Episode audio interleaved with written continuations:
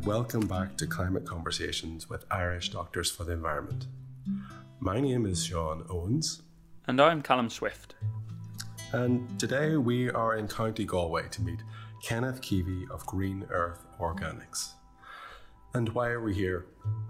Well, the global food system accounts for approximately 25% of all global emissions. It's a leading driver of biodiversity and habitat loss, a leading contributor for air and water pollution and waste. And we've seen through not just COVID, but Brexit and the beast from the east that empty supermarket shelves are not so uncommon anymore. We've come to understand that the global food system is, in fact, incredibly precarious. And in future years, food security will become a much bigger issue. We've also seen that the stakeholders in the global food system share those profits disproportionately thinking especially of COVID time meat packers in the Midwest who had disproportionate rates of uh, COVID mortality and morbidity. So it's really refreshing to come to a few small fields in rural County Galway to see how Kenneth is not only uh, feeding tables all across Ireland, but also employing 40 local people uh, just off this uh, small plot of land. Kenneth, the sun came out for us today. Uh, on another day, I believe we mightn't have been so lucky, but uh, the farm is beautiful. And thank you so much for inviting us over to see what you do. Thanks, thanks for thanks for coming down. Really appreciate it. It's, it's, it's great. It's great to see you guys. Yeah. And Sean's here as well. Uh, yeah, from um, well, I came from uh, just outside Dundalk today.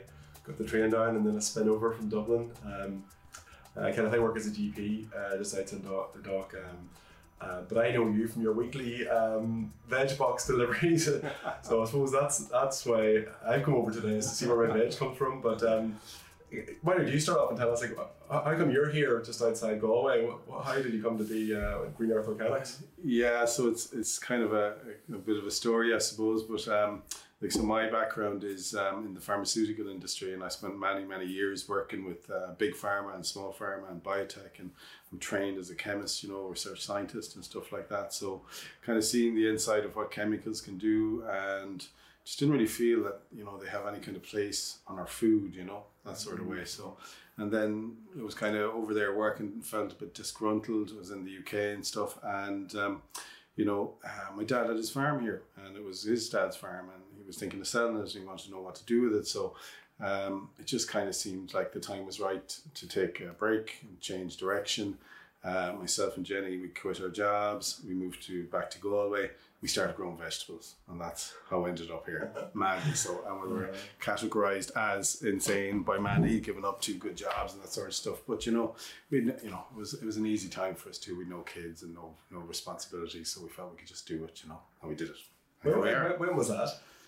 That was uh, 2004, I think. So um, yeah, so came over and it was kind of yeah. So just kind of started learning about growing vegetables, but how to do it, but what to do, what people would eat, what people wanted.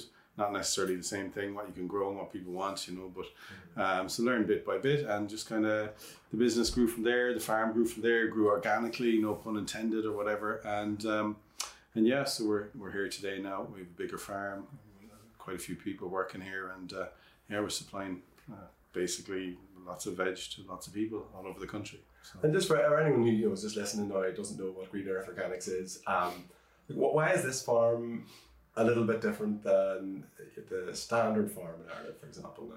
Oh, okay. So, so I mean, so we we grow we grow vegetables, which is number one, and many many veg, many many farms don't do that, and it's a, a, bit of a struggle for a lot of farmers in that area at the moment. Um, so that's that's one major difference.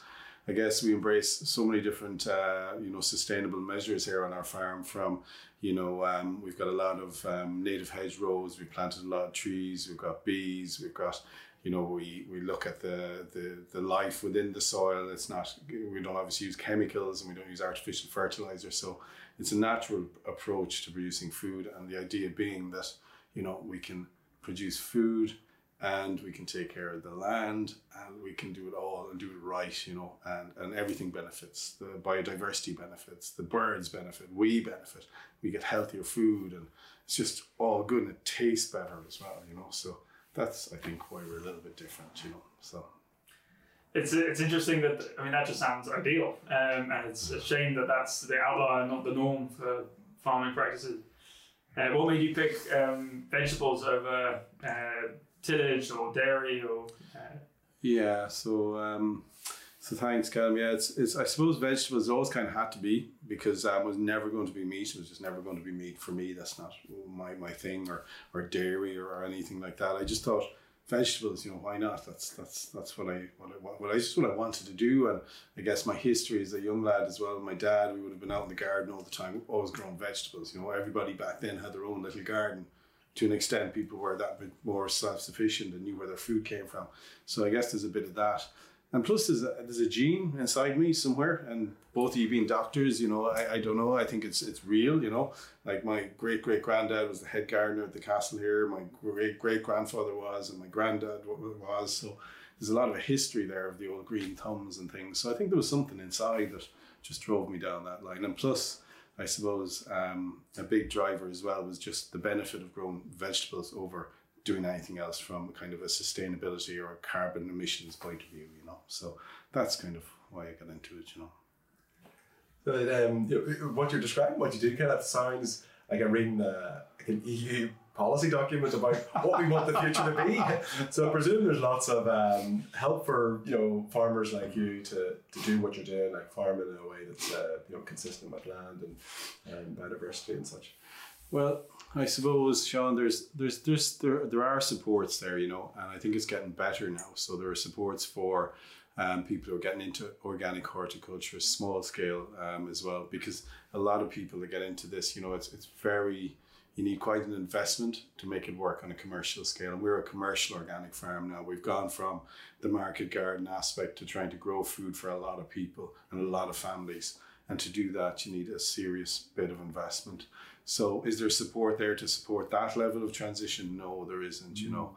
Um, and at the beginning, there was very little support, really, to be honest about it. So our supports came from, say, my father and my father-in-law, and you know they they lent us money, but banks wouldn't because you couldn't get a loan, and there's all those challenges. So it's very difficult for somebody to get into this sort of industry if you don't have land or capital behind you, and the supports that are there just aren't adequate to um, to allow the, the sector to develop from a grassroots level. You're either very, very small scale or you, you know, you just, it's just hard to make that step, you know. So there isn't, I think there's a lot more that could be done and there's a lot more that could encourage normal farmers to transition as well, such as, you know, what we've done here, like putting solar panels on sheds and stuff like that. It just seems that there's not quite the cohesive, joined up thinking that's necessary to make these things work.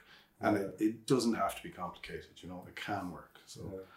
What strikes me is the conversation in the media and online about Irish farming. The archetypical Irish farmer is, is never portrayed as a vegetable farmer. It's always a dairy farmer or a beef farmer. And actually, uh, 71% of Irish land is covered is agricultural, and 92% of that is for ruminant meat and dairy. So, do you think that is a cultural thing, or is that policy related? Is that because of subsidy regimens? Uh, in favour of, of meat and dairy, or is that a cultural thing in Irish farmers? Well, it's it's a great a great question, and it's complex and it's never black and white. I think, and I think there's a a big cultural aspect to that. There definitely is. However, at the very same time, there was a huge cultural aspect to growing vegetables or sugar beet, and that was just sidelined. And that's where your policy came in, and your you know your supports came in, and they drove the agricultural sector into a certain direction and that direction was down the the beef and dairy route. You know, so we've got beef and we've dairy and we've exports and we've powdered milk going off to China, and all this is real. You know, there's a farmer down the road there. He's a big um, flock of cattle or whatever you call it. And it's not flock. That's, that's probably not the right word. Uh, herd of cattle. That's very bad. what kind of a, definitely a vegetable farmer, not of you. But you know, a, a, lot of his milk is going to a dairy that's condensing it and sending it to China. And that's mad. So it's definitely. Um, definitely policy driven at this moment. And I remember being quite a few years ago being at a rural development meeting, and um, there was a Teagasc advisor or a Department of Agriculture um, manager there, and everybody else was like intensification, big farms, consolidation, etc., etc. And and this one man stood up, and I'll always remember it because he was kind of going right against the tide of what everybody else was saying. He was saying, you know, what what was wrong with the whole idea of you know, a family farm that could support a family because they were getting the right prices for their food, and there was just silence in the room, you know, because we're moving away from that. But really, that's the way it used to be, and it wasn't easy, and it was it was it was a step above subsistence farming, but you know, it kind of worked in some level, and it, it allowed you know development of a com- community and healthy food, and just a whole different way of, of, of producing our food, and that's gone now, and that's mm-hmm. that's totally policy driven, like you know. And how do we bring that back? I guess that's what you're pioneering is is this concept of growing food and delivering it straight to the consumer without a massive supply chain middleman. Yeah, it's again, it's it's it seems like it should be such a, such a simple thing to do. And it was just last Friday, I had a couple of guys here. Um, uh, we were talking about the um, the uh, you know the pressure that big retailers put on growers or suppliers for I was just chatting to you guys about it earlier about price pressures. And if that's always the case, you're never going to be able to change the industry, and it'll you know it's it's it's it's essentially collapsing in on itself.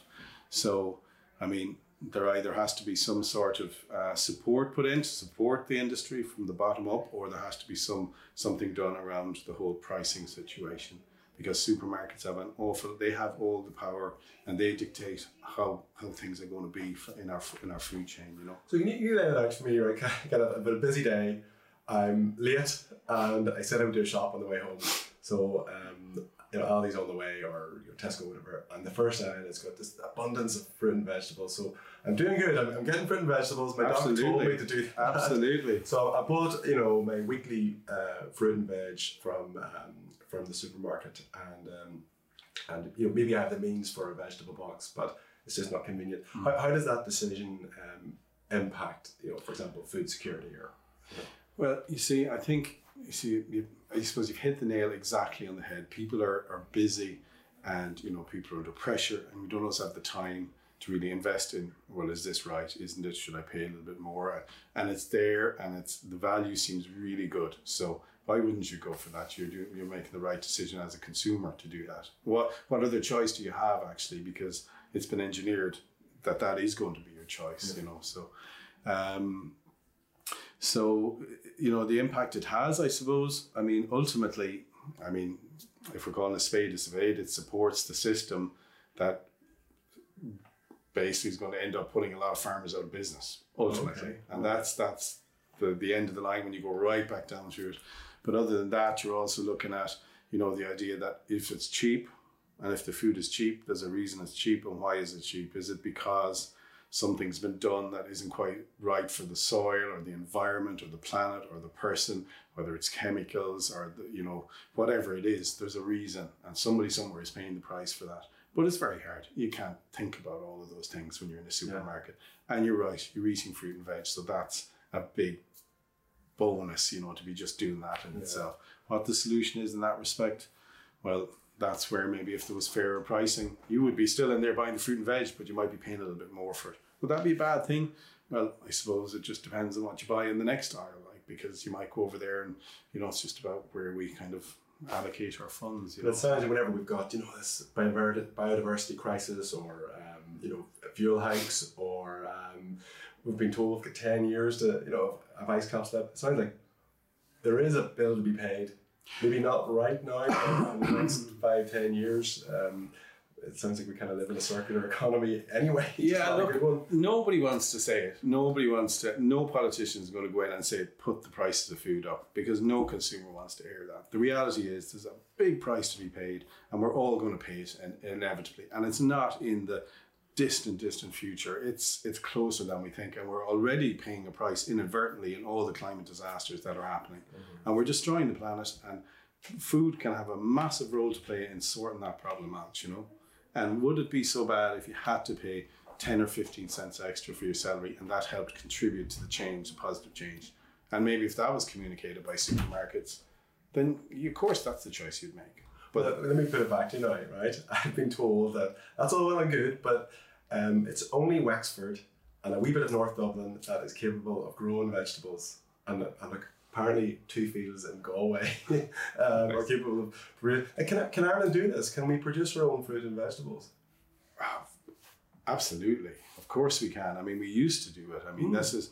Do you go back fifty years? That was the way it was. You know. So did we? Did we? Did we have to import? We didn't have the option of importing. There wasn't the infrastructure there to feed ourselves from eh, taking stuff from outside and bringing it in. So we did do it. And how do we do it? If you go back to the, you know, what we were talking about earlier, the idea of a kind of a smaller, you know, locally produced food on a kind of a mixed farm. Well, that's how it worked. And there was that excitement then as well at that time. Okay, it was tough, but there was the excitement of the new potato or the first peas or the first greens. And now we've just got this, well, it's always available all the time, irrespective of the cost to us or the planet or whatever, you know, strawberries from Peru or whatever it is, you know. So did, could we do it? Yes, we could. Um, I, I always like to use the example of the sugar beet industry, which was um, a big industry, it was big here in Galway. Um, it was the infrastructure was there, the expertise, the skill, the ability to grow sugar beet. Okay, so sugar, you're not going to be advocating sugar now, as and, and that's fair enough. But the point is, I suppose, that people could grow.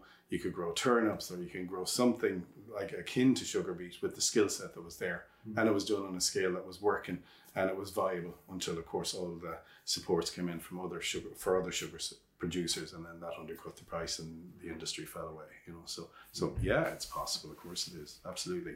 I think that that question about understanding the value of food and the external costs that we're not paying for, uh, you don't really appreciate that until you grow stuff yourself. And I've started growing stuff in my little garden in Cabra in North Dublin and have four raised bens. I had two hens. One of them died sadly last week, so I've got one hen now. It wasn't even a fox. I'm not sure what happened, but anyway, um, personal tragedies aside, it you realise it's amazing, it's rewarding, but it's it's a lot of effort and love has to go into growing vegetables, and it really makes you think twice about paying thirty cent for a massive bag of them and and half of them going rotten in the bag because I think of how much effort it would take for me to produce the same amount um, and it, it seems absolutely nuts that we pay so little. Um, and you, you do have to wonder how, how is it viable and where, you know, why are we paying so little for it? I I think it's it's a great point, and I love that because you know the idea that if you're a grower yourself, whether it be on a in a little window, a pot on the on your own windowsill or in a garden, then you you start to understand a little bit of what's involved in, in growing food and what the value is, and just getting your hands dirty and getting them into the soil. It makes you have this just this change in mindset. So. And yeah, there's a, there's a fair bit of work involved in producing food, and you know, if you go back and turn the peel back the layers a little bit, you'll always find that again there's a reason for the price there, and somebody somewhere is paying it, whether it be you know like close to slave labor conditions in southern Spain or whatever it is. Somebody somewhere, you know, you can't you just can't produce food that cheaply, you know, and that's the thing. And on the flip side of that coin, you know, you, the amount of your work you're putting into investing in your soil and your the bees and your insect life and bird life, like none of that's rewarded in a in a monetary sense, other than perhaps you know improving your yields. But it's it's incredibly valuable to society and to the land. Well, it, it is, and it's valuable. You're right; it's valuable to society, and the, but the land, and as a grower, it does actually reward us because you know just what we were chatting about again earlier about the point of the rotation, and that helps us reduce disease. And within the rotation, we have clover, and we were chatting about the swards, and that enhances fertility. So there's actually a bottom line financial incentive to do that. You know, so any grower would be mad not to do it, and you even see a lot of the bigger conventional vegetable growers in Ireland who are really, really good at what they do, and it's great that they're here and doing that. And they're now incorporating a lot of the principles of organic production into their um, into their into their crop management, like using nets instead of sprays, or, or or using the rotations and using clover, which is great to see. So there is a reward, and of course, then you've got all the all the additional rewards, more birds and bees, and carbon fixing into the ground, and all of that stuff, which is great. You know. So, what would be your what are the kind of key concepts of organic farming and and vegetable farming that you adhere to in your farm? So I suppose the first one is no chemicals. Just no. That's it. We don't. We're not going to use chemicals. We don't use chemicals. We don't want chemicals in our food, and there's lots of good reasons for that. You know, I came at that from the perspective of chemicals will damage everything else that's live around here, and I don't want to be responsible for killing bees or birds or whatever it is, and they do, and the proof is there, despite what the big fire, big um, agro businesses will tell you. So that's number one. Um, and tagged onto the end of that, I suppose, is the artificial fertilizers. We're not going to use those either, you know, and that's just their their organic rules. Whether you wanted to or not, you can't. But on principle, we wouldn't anyway, you know. Um, but then there's all the additional stuff that, like, you like the hedgerows and the trees and all of that, and the bees. These are things that, you know, I like to have on the farm here. I just like that, you know. I like to see the trees growing and the hedgerows growing, and it just, you know, there's a lot of life around as a result of it. So there are things you don't have to do, but we kind of do because it's the right thing to do, you know. So. And so, like, it, it's interesting, you know, you're talking about powdered milk going off to China, and then there's, you know, strawberries come from Peru, and um, it seems like the consumers got so distant from the food that they eat. You know, it's uh, it's recipe or in many cases it's uh, ultra processed, doesn't look like food anymore.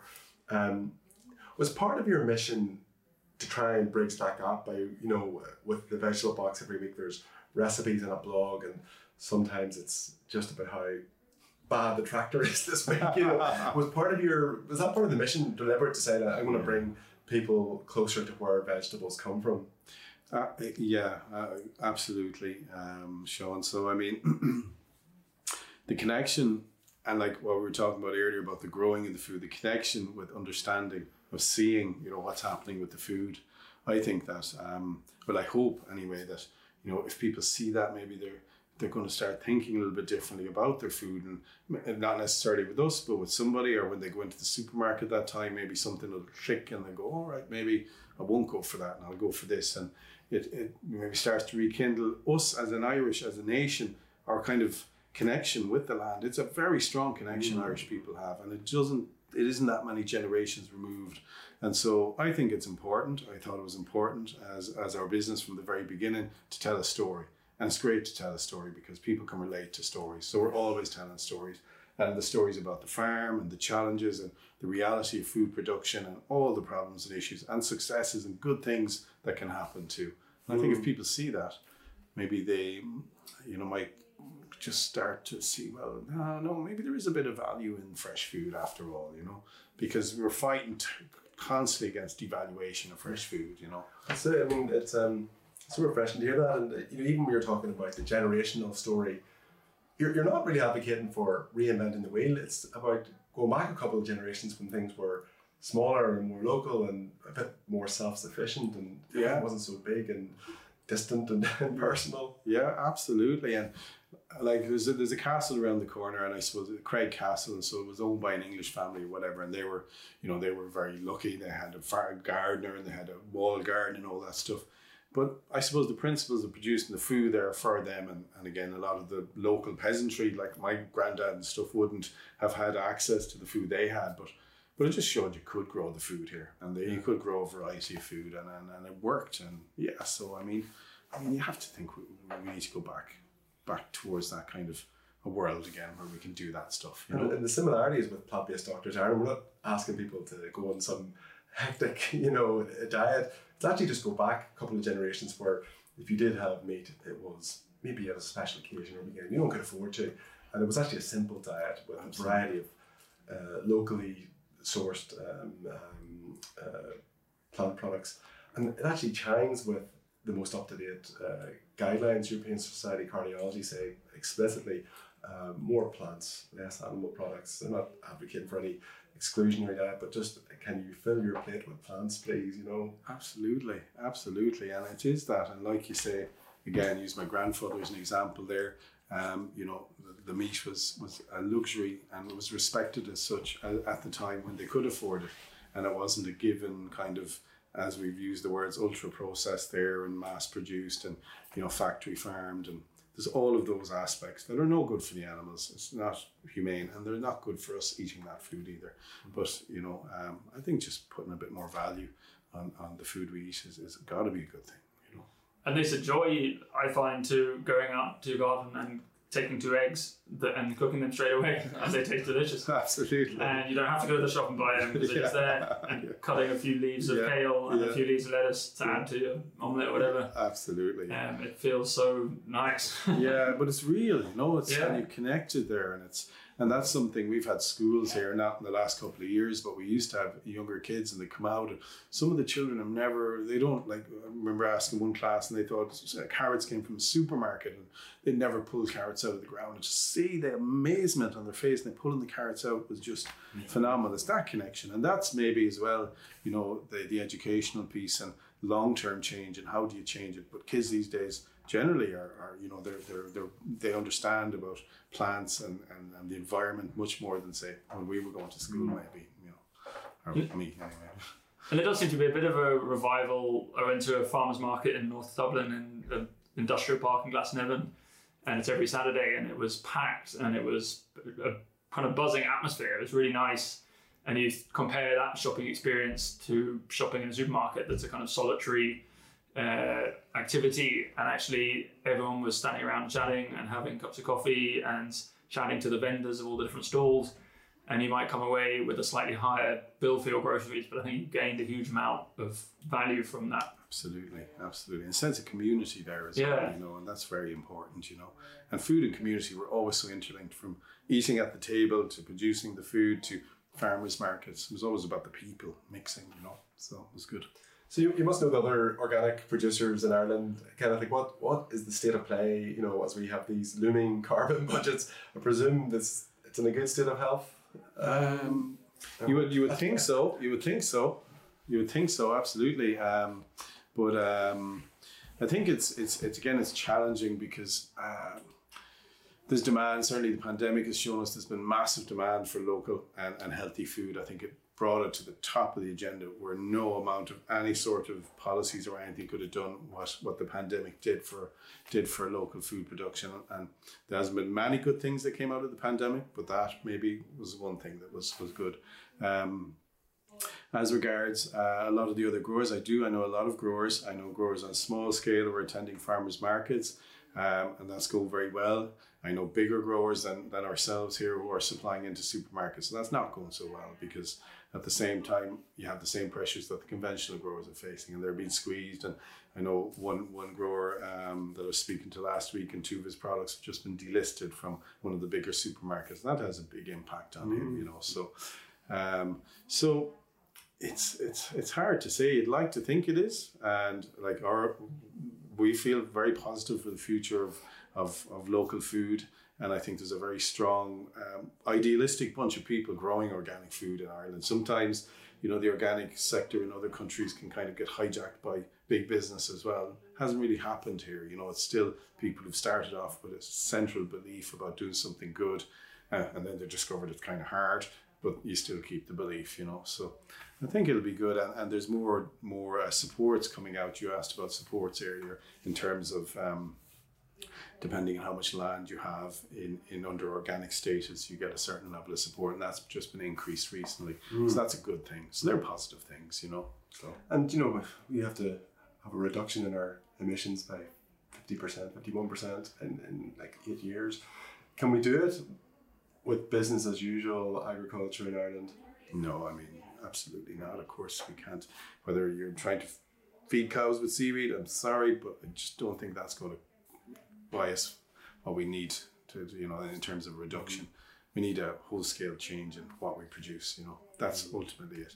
We need my simple ideas, my ideas. We need trees, more trees. We need more solar panels. We need to be growing or producing different food.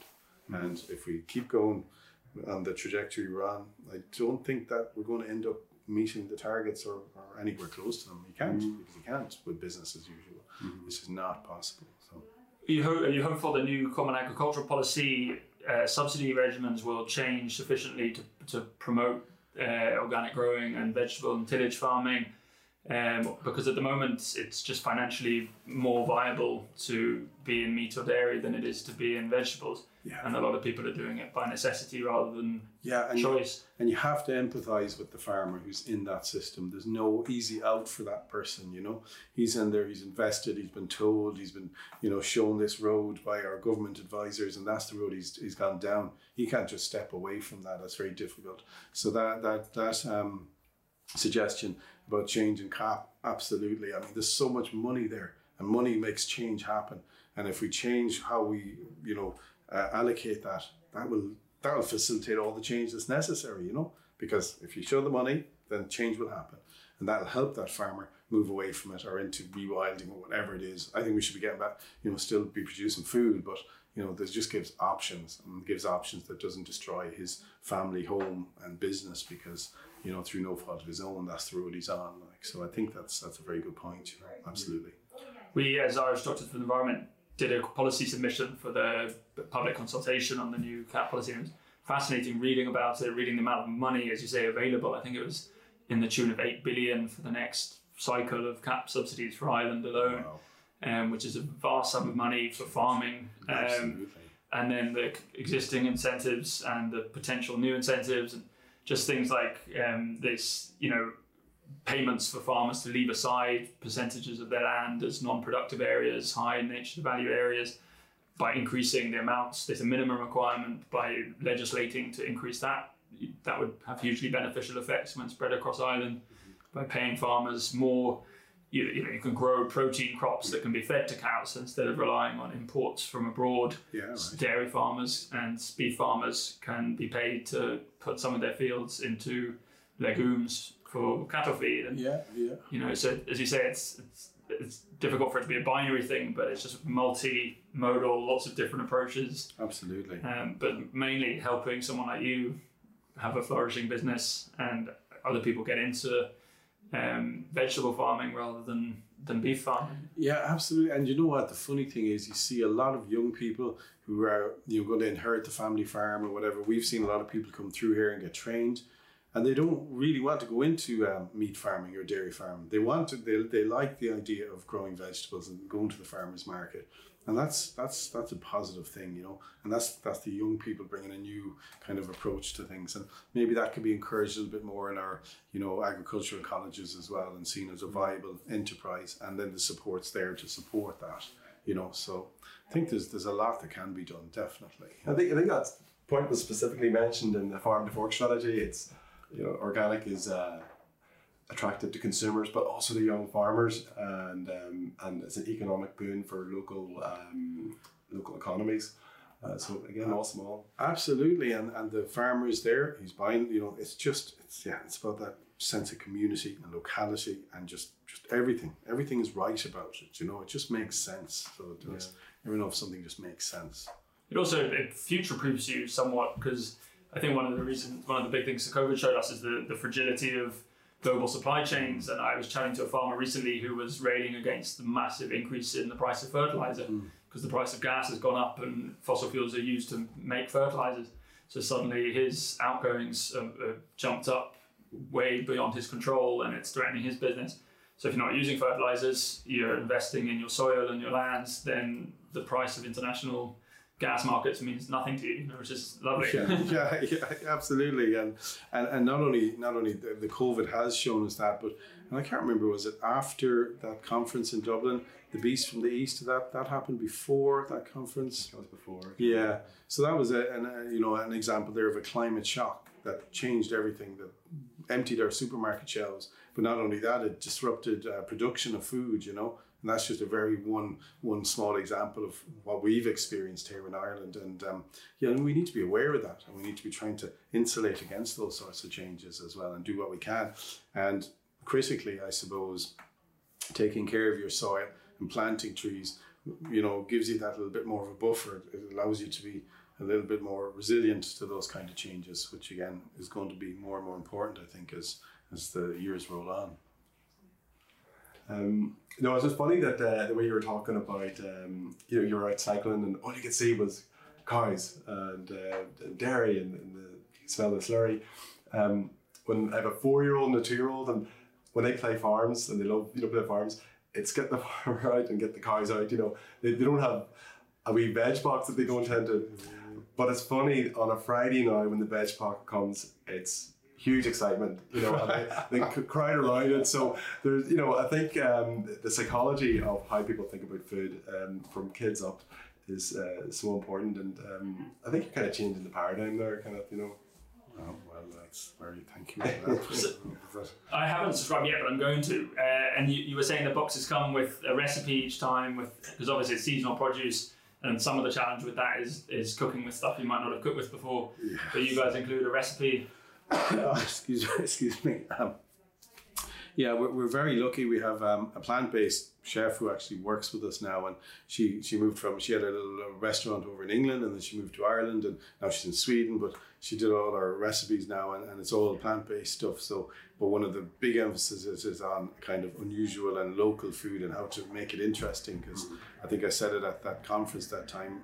You know, we thought we were great growing loads of turnips, but as it turns out, people didn't want turnips. So even though we could grow them, nobody wanted them. So now we're trying to figure out how to make that interesting for people. It's easy at the moment. We have things like purple sprouting broccoli, as you lads just saw down there, and you know that's kind of an unusual thing, and it's very nice. Um, and again, she just helps with you know recipes around that, and, and just how to make the food interesting and tasty. Because I suppose having been brought up in Ireland too, we were kind of overcooked our vegetables and the taste gone out of them, but there's so much more you can do with them, and there's such versatility there, you know. And so yeah, there's there's lots of options. Versatility is important, but the, the variety is actually really important.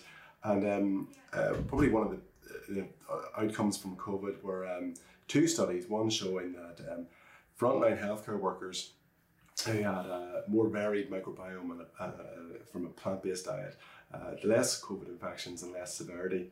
Another one, the Zoe study in the UK, showed um, about half a million people who were self-reporting symptoms found that the more veg they had in their diet, um, they had either less incidence of COVID, and if they did have COVID, they had less symptoms. But of course, most of the immune system's in the gut, and the magic number seems to be 30 different um, uh, variety of plant sources.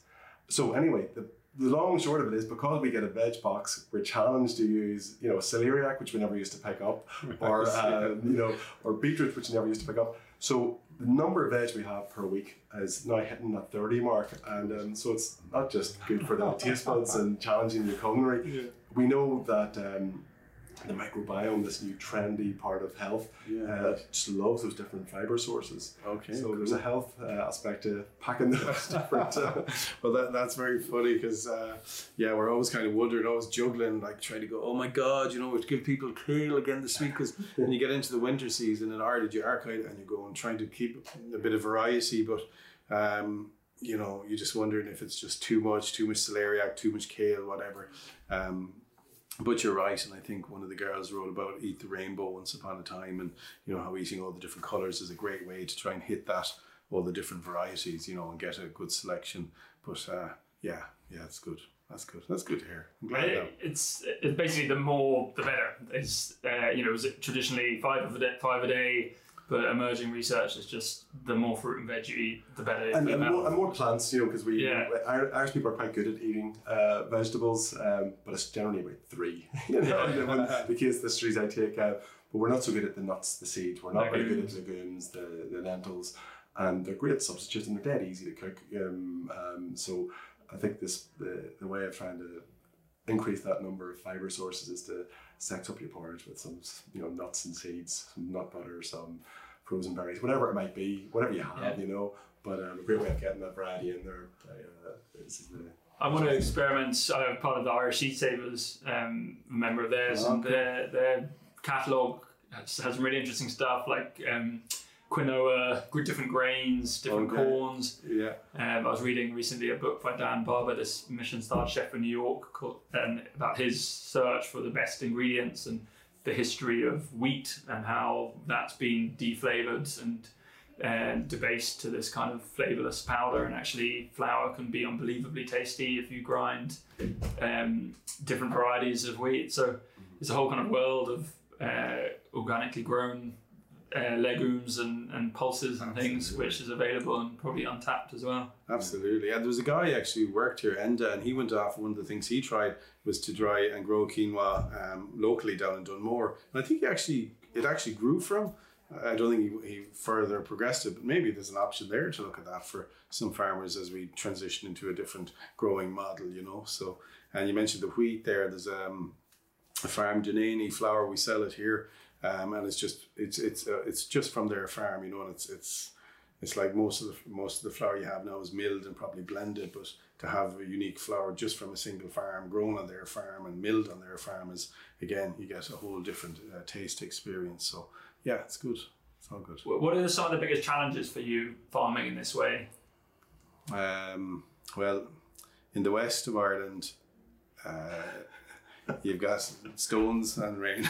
Unfortunately, they're fairly major challenges. That's practical stuff on the ground. I mean, the stone they've broken so many bits of machinery. It's, it's now funny, but and then the weather has been. Although the weather has changed, and we've seen an absolute shift in the seasons, which is mad. You know, get this mild winter now, and then you get. Um, and it's just been like this several years in a row now, where you get this colder period starting to happen, kind of March, April, May, which used to be kind of November, December, January. And there's been a shift. I don't know if you guys have noticed, but there's been a shift. Like um, the amount of extreme weather we're getting, whether it be downfall or drought now, or sorry, as in downfall of, of rain, like downpours or drought, is um, is starting to prove difficult to manage as well. But ultimately, it's about trying to match what we grow with what people want. It still is that. So mm. although you're very brave, Sean, in managing the celeriac, uh-huh. a lot of people would probably go, "Oh no, not celeriac again," and uh-huh. and that's a problem because you know we're kind of restricted on what we can grow in different seasons, and there is that expectation, say in December, that you can still have Irish tomatoes, and you just can't. Like you know, it's mm. not possible. So I- uh, that's a challenge. Yeah. I had that uh, rather dumb moment. I was looking at my seed catalog and I've got a little vegetable growers kind of calendar. Um, and I was thinking, what can I grow in December? And it was saying, you know, the only suitable vegetables are carrots, um, Brussels sprouts, potatoes. And I was like, well, that's enough to make a Christmas dinner. and I, I, I was like, I can't believe I, like, that is, you know, that's how disconnected. And I feel like I'm fairly Well, well connected with the land. Yeah, well, that's that's like, and I've said this so many years, but the Christmas dinner is the epitome of an Irish local dinner. Yeah. Think about it.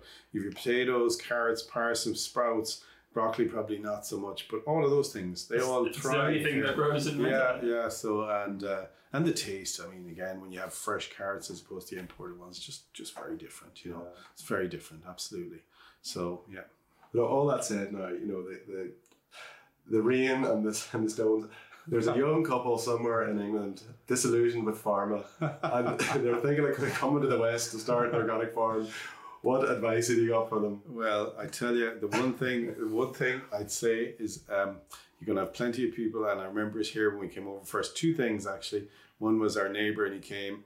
Can't do this without Roundup, basically, and that was like that's great. You need somebody to tell you that because then you're going to spur you on to make sure that you prove them wrong.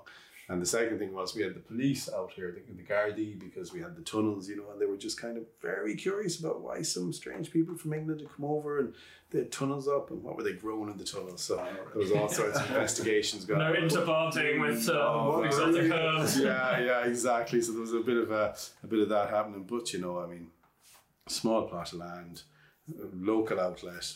If you can have that connection, then you can make it work. Um, and definitely don't be trying to get too big too fast because that's a recipe for disaster. So it is. But small scale uh, and love, you have to love it because if you don't love it, you won't get through it. You really won't. It's too hard not to do it, to, not to love it. That's the advice, I think. Well, you're you know you're part of the solution, Kenneth. You're uh, help us get our uh, carbon emissions or biodiversity emissions all one go and uh, improve Our the health of our patients. Yeah, Our water, our soil, our air quality, let's not do the list of positive benefits. It's It's, all it's linked. so long. It's unbelievable. It just it seems so simple. I don't know why it has to be so complicated. You know? so it is absolutely. Oh, well, thank you so much for talking to us. It's fantastic. Well, thanks, guys. It was a real pleasure, and I'm delighted to see somebody in your position doing something like this. This is so inspiring for me as well. See two doctors really interested in this. So thank you, guys. Thanks a million. No worries, Kenneth. Thanks for your hospitality. And, uh, and thanks for the tea. Yeah. You're welcome. That's lovely. Uh,